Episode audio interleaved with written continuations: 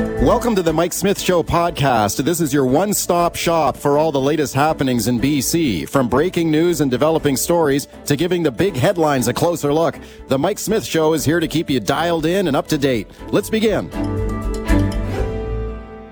We've got a terrific Monday morning show for you today, including noisy neighbors. We'll tell you the story of the Langley BC couple who fought back against their noisy neighbors and their high end, high decibel stereo system.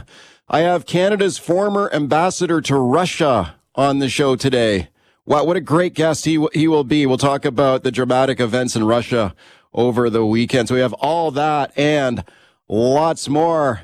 But first, uh, we talk about the decriminalization of drug possession in British Columbia and some of the impacts of that. 2.5 grams that is now the legal possession limit here. Heroin, cocaine, crystal meth, ecstasy, fentanyl, 2.5 grams you can legally possess now in the province, only province in Canada to do that. Lots of this is interesting now because lots of different municipalities are saying, hang on a second here. This is creating problems in our community with open drug use in public and parks and playgrounds. And we see more communities now bringing in local bylaws, including Kelowna. I spoke to Kelowna Mayor Tom Dyas about that on an earlier show. Let's listen. It's safety for um, you know some of our most vulnerable, which are the children within our community. There are areas that were already put into place with regards to elementary schools um, and uh, and daycares and airports. All we're doing is just you know broadening the scope a little bit. Okay, Port Coquitlam set to be the next municipality to bring in local restrictions on public dr- drug use. To be the first municipality in Metro Vancouver to do that. Let's check in with the mayor, Brad West. Very pleased to welcome him back. Mayor West, thank you for coming on today. Thanks for having me, Mike. Yeah, I appreciate it a lot. Okay, so let's talk about this situation. This is a bylaw that's set to be in front of City Council in, po- in Poco tomorrow. Is that correct? That's right. Yeah. Okay. Tell me all about it. Well, this has come forward because uh, our folks are on the ground on the front lines, our bylaw officers, are finding that uh, they are running into increased open drug use uh, in parks, in playgrounds, in public spaces.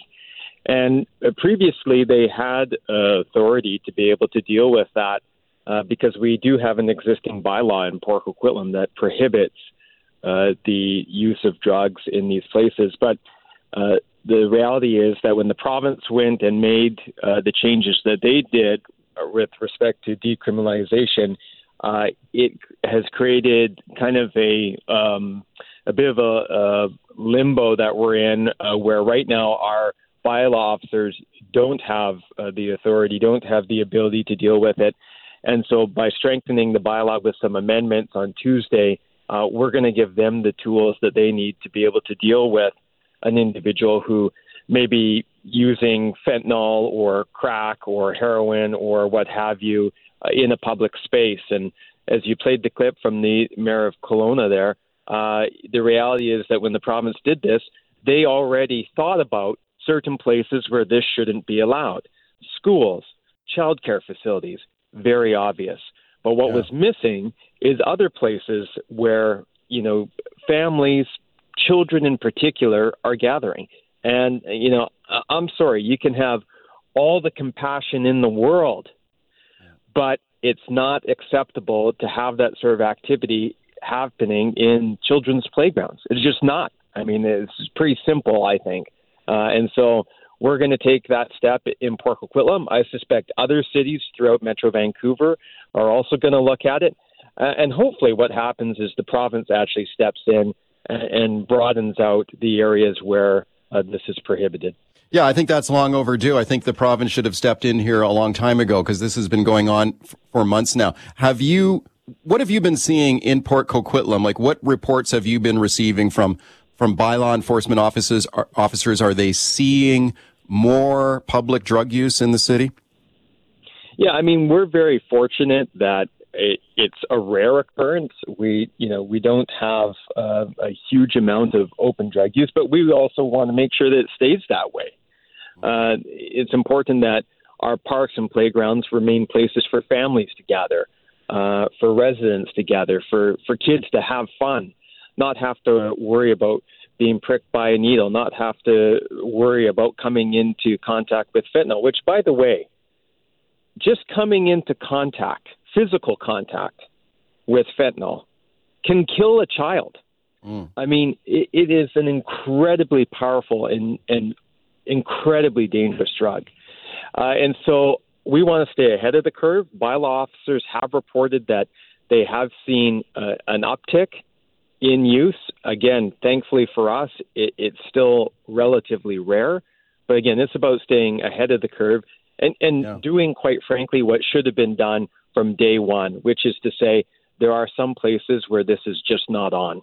Okay, so the places we're talking about here that are of, of major concern, we're talking parks, playgrounds, right? And did you also say public public spaces? What would public spaces? What so would that, be inc- would what would be, be included in that? That would be like our facilities, like our recreation centers, um, our outdoor pools. Uh, again, the places where you can reasonably expect uh, residents of the community to, to come and gather. Um, yeah. and, and so, you know, all of those are places where people shouldn't have to be giving a second thought to you know coming into contact with um, you know, uh, very powerful and dangerous drugs. Yeah. What about outside of someone's home or business on on the sidewalk? Sidewalks are also included. Wow. Okay. That would be captured in this as well. Again, this for us, this is an existing bylaw. Um, and so we've had this in place for a number of years, and, and it's worked well. It's provided our bylaw officers and, in some cases, police the tools they need to get the job done. Uh, and so, you know, let me be clear: it's, it it has not been the case for a very long time that police are going and arresting people for uh, possession of small amounts of illegal drugs. But what they have been doing in the past is saying to either, in some cases, taking the drugs, um, but also saying to people, you can't do that here. Yeah. I'm sorry, but you, you know you can't you can't uh, sit and uh, you know uh, inject heroin in uh, in a public park surrounded by children, um, and so that bylaw uh, and the law as it used to stand was used to deal with those situations, real situations that people encounter on the ground. Sometimes I hear you know these almost academic type arguments uh, that probably belong in a university classroom about, well, how this should all work. But the reality of what people are actually encountering in our communities is much different. And so, you know, that was a tool they used to deal with real life situations that re- had to be dealt with. You can't ignore them. You can't just, you know, say, all right, well, that's just fine. Uh, you have to deal with them somehow. And so that's this, what was happening before. This bylaw will now allow us to be able to deal with those situations. So, how, how, would they deal with that? So, let's say you've got a business owner in Port Coquitlam after this bylaw comes into effect. Someone is using drugs in, in front of their store. They could call what, bylaw enforcement officer, and yeah. they would, and, and and what would happen? So they could call bylaw enforcement officer. Bylaw will come, tell the individual that they're not allowed to. Uh, use drugs in public spaces, um, either that person's going to comply. If they don't comply, the bylaw officer has the ability to escalate that. The RCMP. How, how would the they power. how would they how would they escalate it? Give them a ticket. Well, a, a fine. Yeah, you and I both know that you know for some individuals, giving a person a fine uh, doesn't do a, a heck of a lot. Uh, yeah. They could involve the RCMP. The RCMP have more power than our bylaw officers, obviously, to be able to uh, deal with those types of situations.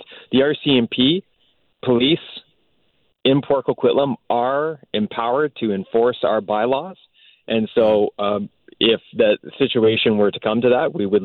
Our expectation will be that they will enforce our bylaws. Let me play a clip here for you from Premier David Eby.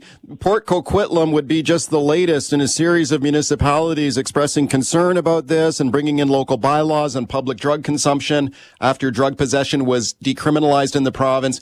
David Eby knows all about this. Here's what he had to say on it recently in question period. Let's, let's listen. Our government is treating it seriously uh, with a commitment through everything we do to work with partners to address any unintended consequences. Our government will work with uh, local government partners to make sure that those protections are in place. Nobody wants this activity uh, affecting our kids, and we will do something. Okay, we will do something, and you hear the opposition kind of beaking off at him there as he says that. I mean, Brad, this has been going on for weeks and months now. What's the delay? What? What? Have you heard anything from Victoria on this? Uh, no, nothing other than what the clip you just played, Mike, and yeah. what I've seen in the media, which is the province says they're working on it. Um, I think they got to work a little bit faster. This is the yeah. type of thing that should have been in place from day one. If you're going to go down this road, and I know people can have different points of view, and there's a debate about whether they should, but if they were going to go down this road, they obviously put some thought into it because they said, look, what are the obvious places where this should be prohibited? Schools daycares, airports. Okay, why not? You know, why the miss on other places that are right. just as obvious, right? Yeah. So I don't know if this the rush was on to get this done um, or what it was, but the reality is summer is here. Our parks and playgrounds get very busy. Kids are out of school. Uh, they're yeah. being active outdoors. That's what we want. That's what I want as a as a parent. I like to get the, our kids outdoors and being active, and they like to yahoo around with their friends in the summer. That's what being a sure. kid is all about. Right. And so, what a darn shame, I'll use that word, that we we have to be worried about this. That you okay. know the, the city is in a position where we feel we have to take this step, and this isn't okay. something we just invented. This is because our people on the front lines dealing with this every single day say, "Hey, we need some tools to be able to help us deal with these situations. And okay, as mayor, my job is to give them the tools to get the job done. We're following it closely. Thank you for your time today. I appreciate it. Thanks for having me, Mike. Let's talk about the dramatic events in Russia over the weekend. This short-lived rebellion by mercenary commander Yevgeny Prigozhin. At one point, it looked like a full-blown civil war could break out in Russia. Then a deal was brokered. Prigozhin turned his troops around. I've got Jeremy Kinsman standing by, Canada's former ambassador to Russia. First, let's listen to this report from CBS News. The world watched minute by minute as the Wagner Group, soldiers for hire, fighting for Putin in Ukraine, turned on Russia's military. They started advancing into Russia, gaining ground toward Moscow. Yevgeny Prigozhin, once a close friend of Putin's, leading the charge. He was enraged by what he says were Russian strikes on his troops in Ukraine. But almost as suddenly as the advance started, the mercenaries began retreating. They backed down after a deal brokered by Belarus. All right, let's discuss now with my guest, Jeremy Kinsman, Canada's former ambassador to Russia. Jeremy had a, a long career in the Foreign Service. I'm very pleased to welcome him back to the show. Jeremy, thank you for coming on today. Hi, Mike. Hi, thanks a lot for doing it. It's great to have you on again. And when these events were unfolding on the weekend, I, w- I was thinking about you on the weekend and, and wondering what was going through your mind as you watched these incredible events unfold. What did you think of the whole thing? I thought, Mike, um, you know, uh, I think it was uh, Scott Fitzgerald, uh, one of his short stories. I think it was it was the snow was Hemingway, The Snows of Kilimanjaro. One of the figures in it was asked how he went bankrupt, and he said at first slowly, then all at once. and uh, this seemed for a moment to be the all at once part. Yeah. You know about Putin uh, he's been there for 23 years. Uh, he was enormously successful because he brought uh, the Russians out of the chaos of the 90s when ordinary life was pretty well wrecked uh, because it was so difficult to transform the society into a democracy and a market economy and all of that. And uh, he promised to deal with Russians that he'd give them security and stability right. and and then one one day uh, prosperity, and and he became very popular because he did that. He got the prosperity in part because of oil and gas world prices, but but they felt that he he had achieved something, Then he began to try and sell them on something else, which was kind of national grandeur, you know, a back to the past sort of vision of imperial Russia. And mm-hmm. people kind of, well, they sort of went along with it. Most people weren't nuts about it. They didn't feel it. They felt European, but it happened. Now he's blown it. And it, it was really a question of time before they figured out they were being sold a bill of goods. And what this guy Prigozhin did on Friday, he said he said the words that no one dared speak out loud because it was against the law. You'd go to jail. He said the words, This is a war. This is mm-hmm. a war. And then he said, It's a fraud. It didn't have to happen. There was no threat. And that Putin was fooled by the generals. And I guess what I thought when I heard that was, wow, this guy's figured out the public mood right now, and he's getting ahead of it. He's going to be on the right side of this, how it comes out. So I think that's what happened. And uh, I don't think he uh, really thought that he was going to go all the way to Moscow. He thought he was going to provoke a confrontation and a confrontation by the public with the truth that the country was being run incompetently. And I think that's not gone away in the last 24 hours. I think that that truth has doubled down, and that in kitchens all over Russia today, that's what people quietly, because yeah. you still can't say so publicly, that's what people are quietly saying to each other. Speaking of this this Prigozhin guy, this character, Jeremy, that I think a lot of people are just learning about for, for the first time. So part of this deal is he goes to, he goes to Belarus. Uh, this is kind of weird. Like at one point, Putin was saying this guy was a traitor. He was effectively public enemy number one in Russia there at one point. Then they do a deal where he's allowed to go into, into Belarus into some sort of exile. Like, is his life is is Putin going to rub this guy out now? I can't imagine they're just going to hug it out now and they'll be friends. Oh, no, no, you're right. Look, you got to go back a little farther than, than what he was saying. Putin was saying on Saturday morning. This guy he was calling a traitor and a tremendous menace, and that he was going to be published. This is the guy that he'd been trying to say to Russians is your hero.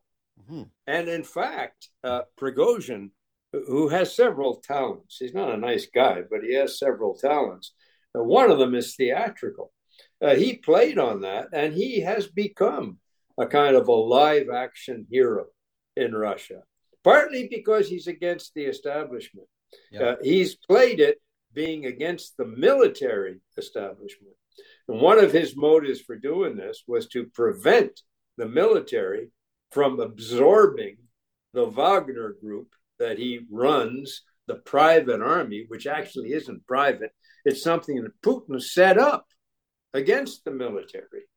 Uh, the other reason he was doing it, that was prominent, was I think he genuinely believed the state had already tried to kill him in the last two weeks. They attacked his, his headquarters with gunships, helicopter gunships. People died, 12 of his guys died.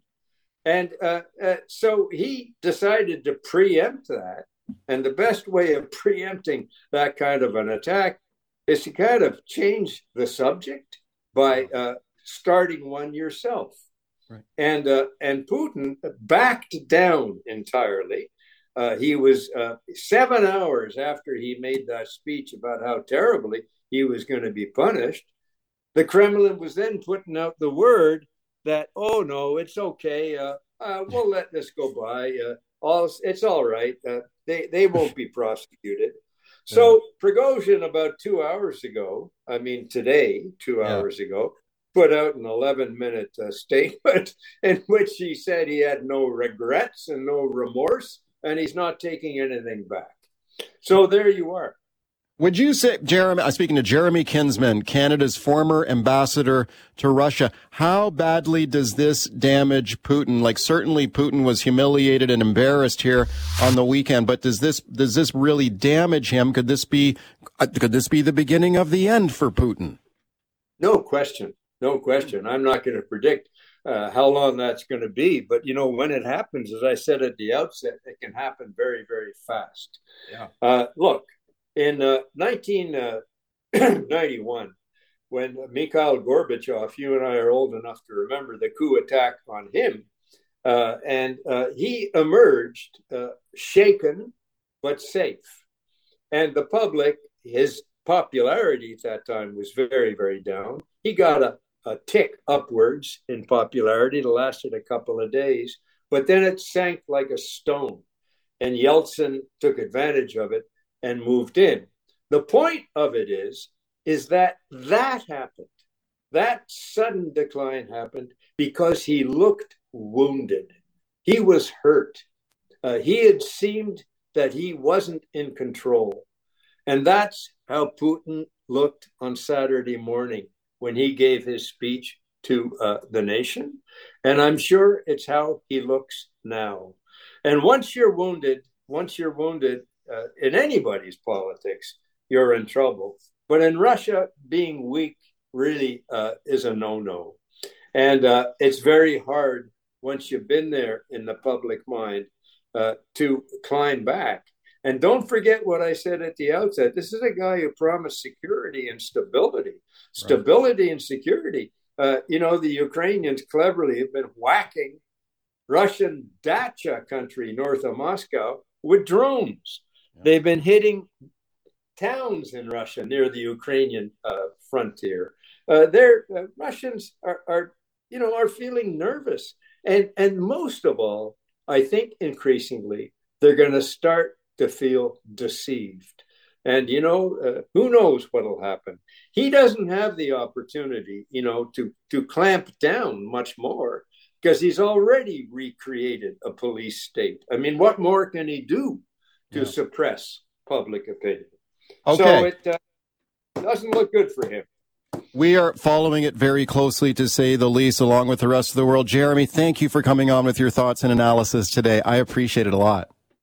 Yeah, Mike. Okay, we continue talking about the dramatic events in Russia over the weekend. This short-lived rebellion by mercenary commander Yevgeny Prigozhin. Got Melinda Haring standing by to discuss. Have a listen to U.S. Secretary of State Antony Blinken speaking yesterday. Here's what he had to say. 16 months ago, uh, Russian forces were on the doorstep of, uh, of Kiev, Ukraine, thinking they were going to take the city in a matter of days, erase the country from the map. now, uh, they had to be focused on defending Moscow, Russia's capital, against mercenaries of Putin's own making. Okay, let's discuss the situation now with my guest, Melinda Haring. Melinda is a non-resident senior fellow at the Atlantic Council, and I'm very pleased to welcome Melinda back to the show. Melinda, thank you for coming on today. Great to be with you, Mike. It's great to have you back and, and listening to Antony Blinken there talk about that sort of juxtaposition, the contrast from the beginning of the war to now Putin at least being worried about having to fight a rearguard action there. What did you think about the whole the, the series of events that we saw unfold on the weekend? What went through your mind? So it's a really big deal. Vladimir Putin has been in power since the end of 1999, and this is probably the most significant threat to his power. This is an obvious point, everyone's made it, but Putin is very, very weak.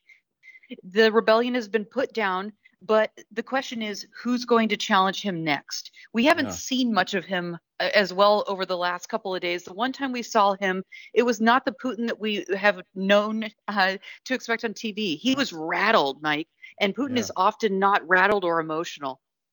Yeah, and when he's rattled like that and weakened, uh, embarrassed, humiliated, what kind of impact does that have on on his grip on power? I don't think have we still heard have we heard anything from from Putin at all since all this happened? Yes, he gave an angry speech over the weekend, and yeah. he talked about the, the need to punish Prigozhin. The, uh, one of the, I mean, there's a lot of interesting pieces. We don't know where Prigozhin is. His press office has said, "I'll get back to you. Thanks for calling. I'll I'll call you when I have better reception." He is supposed to be on his way to Belarus, but the Belarusian authorities ha- cannot confirm that he's there.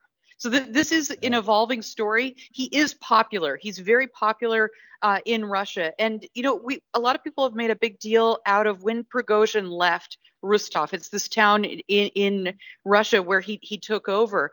People, Russians were cheering. And it, we don't know what that means yet. We don't know. So Prigozhin wants Russia, he wants the state to push even harder than Putin has to really hammer home the Ukrainians. So we don't know if Prigozhin was being praised by the Russian people because he was speaking truth to power and saying that Putin is insincere and that his claims uh, to take Russia into war are false, or if people really, if Russians really want to turn the heat up on Ukraine. I think that's an open question. Speaking of Ukraine and the war there, what kind of impact do you think this could have on, on the conflict there? Is this an opportunity for Ukraine to uh, launch a, a counter counteroffensive?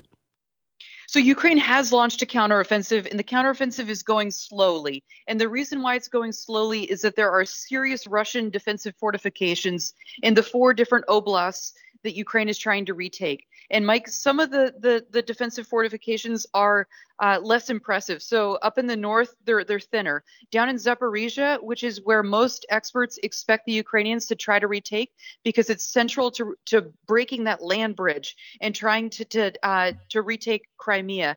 Uh, it has three lines of fortifications and it's very heavily mined. So it's very slow going. Now, does this mess over the weekend, this coup attempt by Prigozhin, impact the counteroffensive? No, not really. The, the, the coup is, is done. I was watching to see if Russia was going to move its forces from the front lines back into Russia proper. Uh, and what I heard over the weekend is they were starting to move them, the Russian side was, but I, I, th- I, I think it's game over now. You know, the Russians are nervous about what this means. But to get to the, the, the heart of it, though, we don't see Russian elites condemning Putin. They're still on his side. So watch the Russian elite, watch the Russian uh, National Guard as well. He is weakened. We don't know. Someone is going to challenge Putin again. We don't know who it will be. Yeah. Just have a minute left here, Melinda. This all happens at the same time that a crucial NATO summit is coming up next month in Vilnius. What will be the impact of these events on that those NATO meetings? Do you think? We got a minute here. So next month, big decision. The question is, does Ukraine belong in the West or does it belong in this murky gray zone? Is it going to have to fight for itself or will we formally give it uh, Article 5 guarantees? And this is uh, what that would mean is if Ukraine were attacked, the West would come to its aid. Now, Zelensky, yeah. the president of Ukraine, has said I, I, don't expect NATO membership while we're at war. I, I don't expect the West to, stick its neck out like that.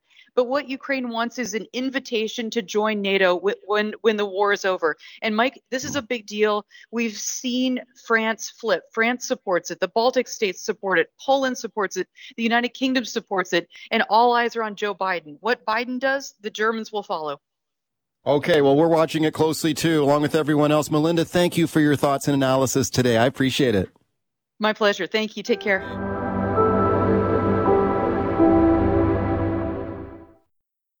Right, let's talk about noisy neighbors now and the Langley couple who fought back against their neighbor's high end, high volume stereo system. This was driving them absolutely up the wall.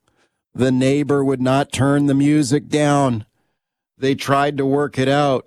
They ended up fighting back. Got Wendy Wall standing by to discuss. First, let's have a listen to this report here. Global News reporter Aaron McArthur. And this is the story of Michael and Rookshila Levelton in Langley. Have a listen. When it happens multiple times a week, every week. For hours. for hours, it kind of it messes with your head a bit. The Leveltons used to live in this townhome complex. They tried dealing with the noise complaint civilly with their neighbor on a one to one basis. But he wouldn't turn the knob down, claiming it was a high end stereo. Left to their own devices, they took their neighbor to court, presenting as evidence documentation of each noise complaint, each text message asking him to turn it down, including one from the neighbor which said, I can't do anything to be honest. You and all other neighbors have to get used to this system. okay. You and the neighbors will, will just have to get used to it. You know, the neighbor was basically saying, look, I spent a fortune on this sound system. It's a high decibel system and it's meant to be played loud. Then you'll, you'll just have to get used to it. Not going to turn it down. Now, this story did have a happy ending here for the couple. They ended up in front of the Civil Resolution Tribunal which ruled in their favor, and there was a judgment there in their favor. Let's discuss now with Wendy Wall. Wendy is the president of the Vancouver Island Strata Owners Association. Very pleased to welcome her back. Wendy, thank you very much for coming on today. Good morning, Mike. Okay, this is an interesting uh, an interesting case here, and I think a, a lot of people can probably can probably relate. I mean, if people have had a noisy a noisy neighbor, and I remember once living in an apartment building, and I had a neighbor who played the stereo loud on occasion, and I remember just kind of going over and knocking on the door and you know, can you turn it down a little bit? And we worked it out. You know, it was like good neighbor policy, right? Is that is that the way you and Wendy? I mean, you must get a lot. You must hear a lot of these stories. Like, how do you encourage people to work this out if you have a noisy neighbor? Well, it's certainly something that we've all experienced. You know, whether it was our our siblings in the next door bedroom when growing up, or whether you yeah. live in a house and and the house four houses down has such a loud party in the backyard, everyone hears it. It's it's a common theme, but it's worse, of course, when you're sharing a common wall or a common ceiling you know, you, you, as in this case, they felt the vibrations, which which is significant, uh, and and it is very very difficult. It, it does wear on you. And when it comes to to neighbors, I would say they they did the first thing, the right thing initially, because what I've found is that the sound within your own unit when you're doing whatever you're doing, you think it sounds reasonable. You don't actually know what it sounds like from another unit. And this can yeah. be anything from dropping the remote or dropping your keys to using a Roomba, for example. You know, you think that it sounds like just a, a little noise vacuuming your place, but to the person below, it it can sound quite loud. The same thing with with pets; their little toenails on the floor doesn't seem like that big of a deal for you, but for down below, it, it's almost like it it echoes and grows. Um, and so part of it is, is like you said, knocking on that door having that initial conversation and just letting them know because sometimes people simply don't know that it's it's that bad. Yeah. Yeah, no, I think those are great points and especially when you're you know, you got to try and work things out and this couple says they did. Like they went next door. This was in a strata building. This was in a, a, a townhouse development and they went next door and said, "Look, can you just turn it down?"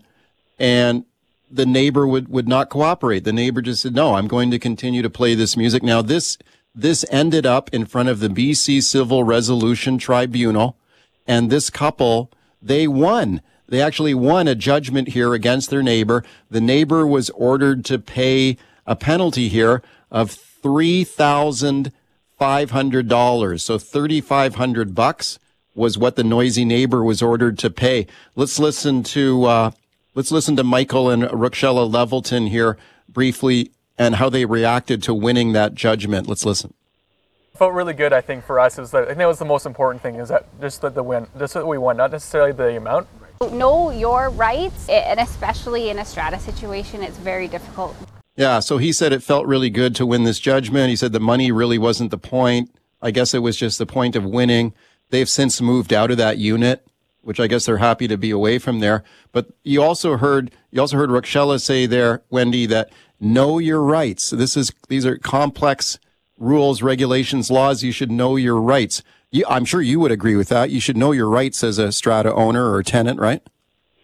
Yeah, absolutely. And in, in this case, they brought a small claim to the CRT, not a strata dispute. So there's two there's two ways there. They did try to go through the strata process. Reading through the decision, I can see that they made complaints to their council, and it sounds like maybe the council didn't uh, respond right away, but when they realized how bad it was, they did start the process.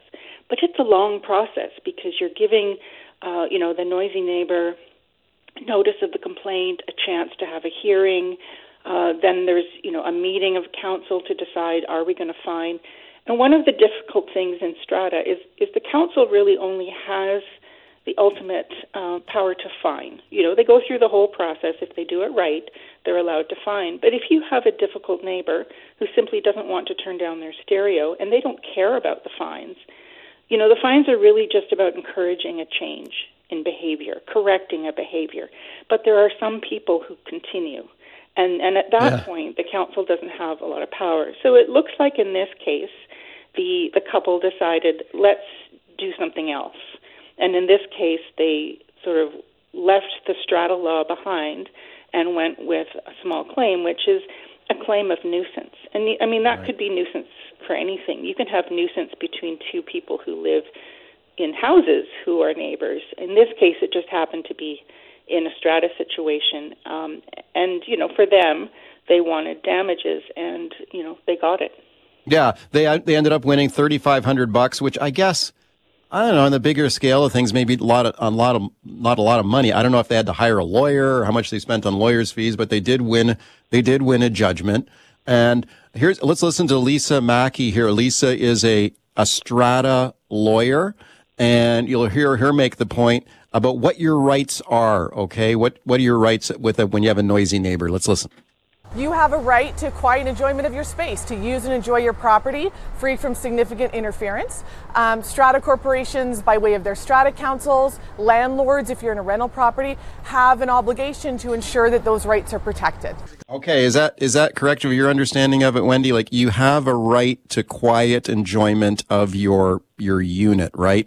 And if you don't, if that's being infringed, then the, the strata association has some authority to step in. Is that correct? Well, they do, but like I said, the the only process they have is ultimately fines. And and yeah. Lisa's absolutely right. Um, you know, noise noise is subjective, and the law of nuisance says that. So you can't have an unreasonable interference with a person's use and enjoyment. So that doesn't mean that every single noise that happens uh, is unreasonable. Uh, and in this particular case, it sounds like the couple had very, they took very good um, records. They documented everything. They uh, recorded things. They recorded decibels. You know, it, it sounds like they were very organized and they built their case and they had a lot of evidence. Yeah. There's many cases where people don't do that, and so you know they haven't proven that something's unreasonable. Um, but there's plenty. Like if people want to go uh, to CanLII, which is a, a, a legal site that has court decisions, or if they go to the CRT's website to read decisions and they just search noise, strata plus noise, something like that, they'll read lots of these cases. And there are others other cases just like this one where people decided not to take the strata route they decided to take the small claims route and claim damages so there are other cases like this that have had a similar outcome uh, where the people have gotten uh, a few thousand dollars in damages. So again, it just really depends how bad is the noise, and and how well can you prove your case. Let's go to the movies now. I got Kurt Smakel standing by to discuss and taking a look at some of the big summer blockbusters that are coming up. You got the new Indiana Jones movie coming out. You know, I guess uh, Harrison Ford's gone back to the well here, maybe one time too often, but I, I, don't know. I still like him. I'm looking forward to that. This Oppenheimer movie looks really cool. I'm looking forward to that one too. Now, here's the question though. The comic book movies, okay? So the Marvel movies, the DC movies, uh, these things continue to rack up huge dollars and huge hits and money. These Marvel movies, taking a look at some of the biggest movies of the year so far. Uh, Guardians of the Galaxy right up there, number two. Spider-Man across the universe, uh, across the Spider-Verse. Um, that was a well-received movie. Uh, that was a hit. Ant-Man and the Wasp uh, did pretty well. Here's the thing though. Have these comic book movies sort of worn out their welcome? Have they jumped the shark? Like, are, are they, are they just drowning out other movies? I kind of think they have. I've sort of stopped going to these movies, stopped enjoying them. And I was a comic book nerd. I was a guy who collected Marvel comics. But I've gotten, I gotta tell you though, I've gotten a little sick and tired of these movies. I'm, I'm interested in Kurt's take on that. Let's have a listen to Quentin Tarantino in here now. Now, these are the comments that really sort of started this argument here about these superhero movies, these comic book movies are, are they kind of wrecking Hollywood? Quent, listen to director Quentin Tarantino here. My only axe to grind against them is they're the only things that seem to be made. Making, yeah. And they're the only things that seem to generate any kind of excitement. Right. amongst a fan base or just or even like uh, for the studio making them mm-hmm. all right that's that's what they're excited about true and uh, you know so it's just the fact that they're the entire representation of Yeah. this era of movies right now. Right. And there's not really much room for for anything else. Okay, Martin Scorsese, the famous director, also weighed in on this and, and criticized some of these movies. I'll play that for you in a minute. Let's check in with Kurt Smakel now. Kurt is a, a movie critic and podcast host. I recommend his podcast, Three Angry Nerds. And you can find that online. ThreeAngryNerds.com is his website. Hey, Kurt, thanks for coming on. Hey, Mike, thanks for having me. Okay, I'm really interested in your thoughts on this because, I mean, what do you think of these comic book movies? Do you think they've they've sort of had their time uh, or they've worn out their welcome? I mean, they still they still generate a lot of money, though, right?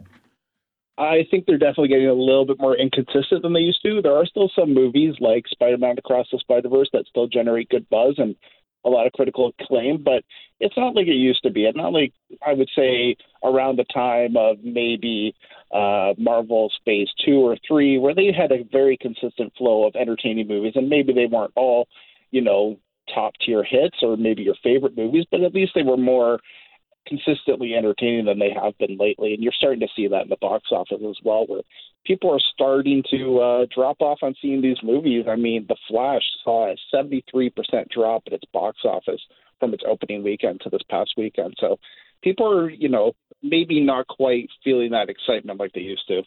Do you still go to these films like when they come out, the big ones?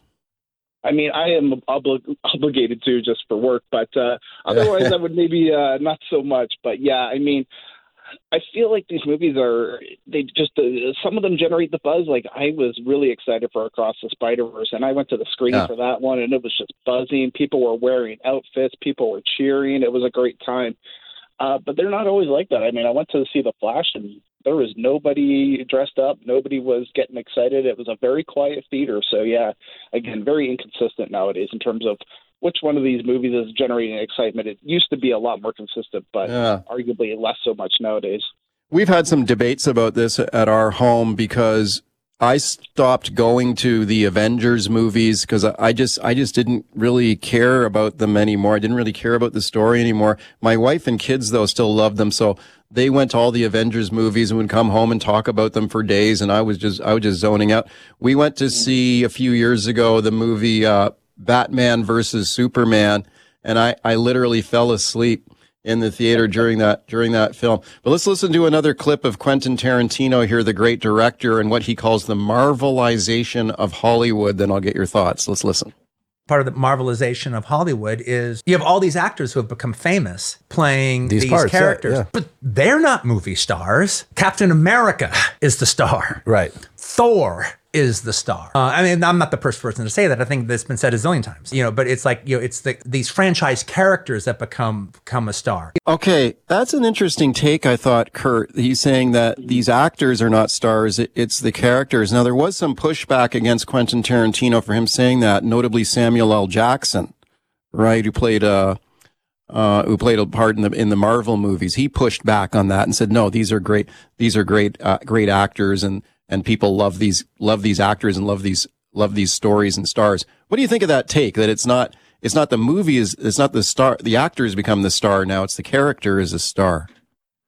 I kind of fall a little bit in between. I mean, in my opinion, at least, I do think that certain people will latch on to certain roles because it's a character they like or it's from a comic book they like, and they kind of look a little bit past the actor. But on the flip side of that, too, I mean, there have been actors that have come onto those roles and have really redefined those roles beyond what they would in a comic book. I mean, before Robert Downey Jr. became Iron Man, Iron Man was not a household name. He was not a, a big name character. Uh, and that's also backfired too. I mean, Marvel cast um, Brie Larson as Carol Danvers, and she brought with her a ton of controversy. That's kind of backfired a little bit on the character, and it's kind of made the character a little soured in some people's opinions too. So it works both ways. But I definitely think there is some element of those actors still kind of bring something to the role, both good or bad. Yeah. Let's listen to another one of the great directors here, Martin Scorsese here, and here he is talking about the Marvel movies, and he takes a little crack at them here too. Let's listen. problem is um, the uh, amusement park films. I was saying this in, in New York, and uh, people were saying, "Well, you know, you don't like those films." It's not that I don't like them. First of all, I haven't seen many. I tried to, but I, I wasn't interested. Uh, the thing about it is that they seem to be creating. It's another form It's another form. And their theaters were almost like amusement parks in a sense. So these films now, I think, are more like theme rides in a way. I thought that was interesting too. He said they're not really like a traditional Hollywood movie. They're so loaded with the with the special effects that they're more like a a theme park ride. It's more like going to a Disneyland and going on a, on a big new ride.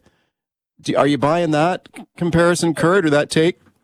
I mean, uh, not even so much the CGI, but I think those movies definitely sort of like a roller coaster, kind of ebb and flow. I mean, you have moments in those movies that are very big, bombastic scenes that people will uh, post on Twitter out of context and uh, you know say it's their favorite scene out of the movie.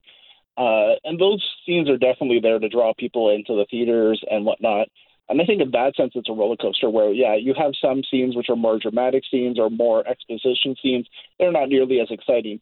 But, you know, you have scenes like battle sequences or fight sequences that end up being arguably way more, way more exciting for people.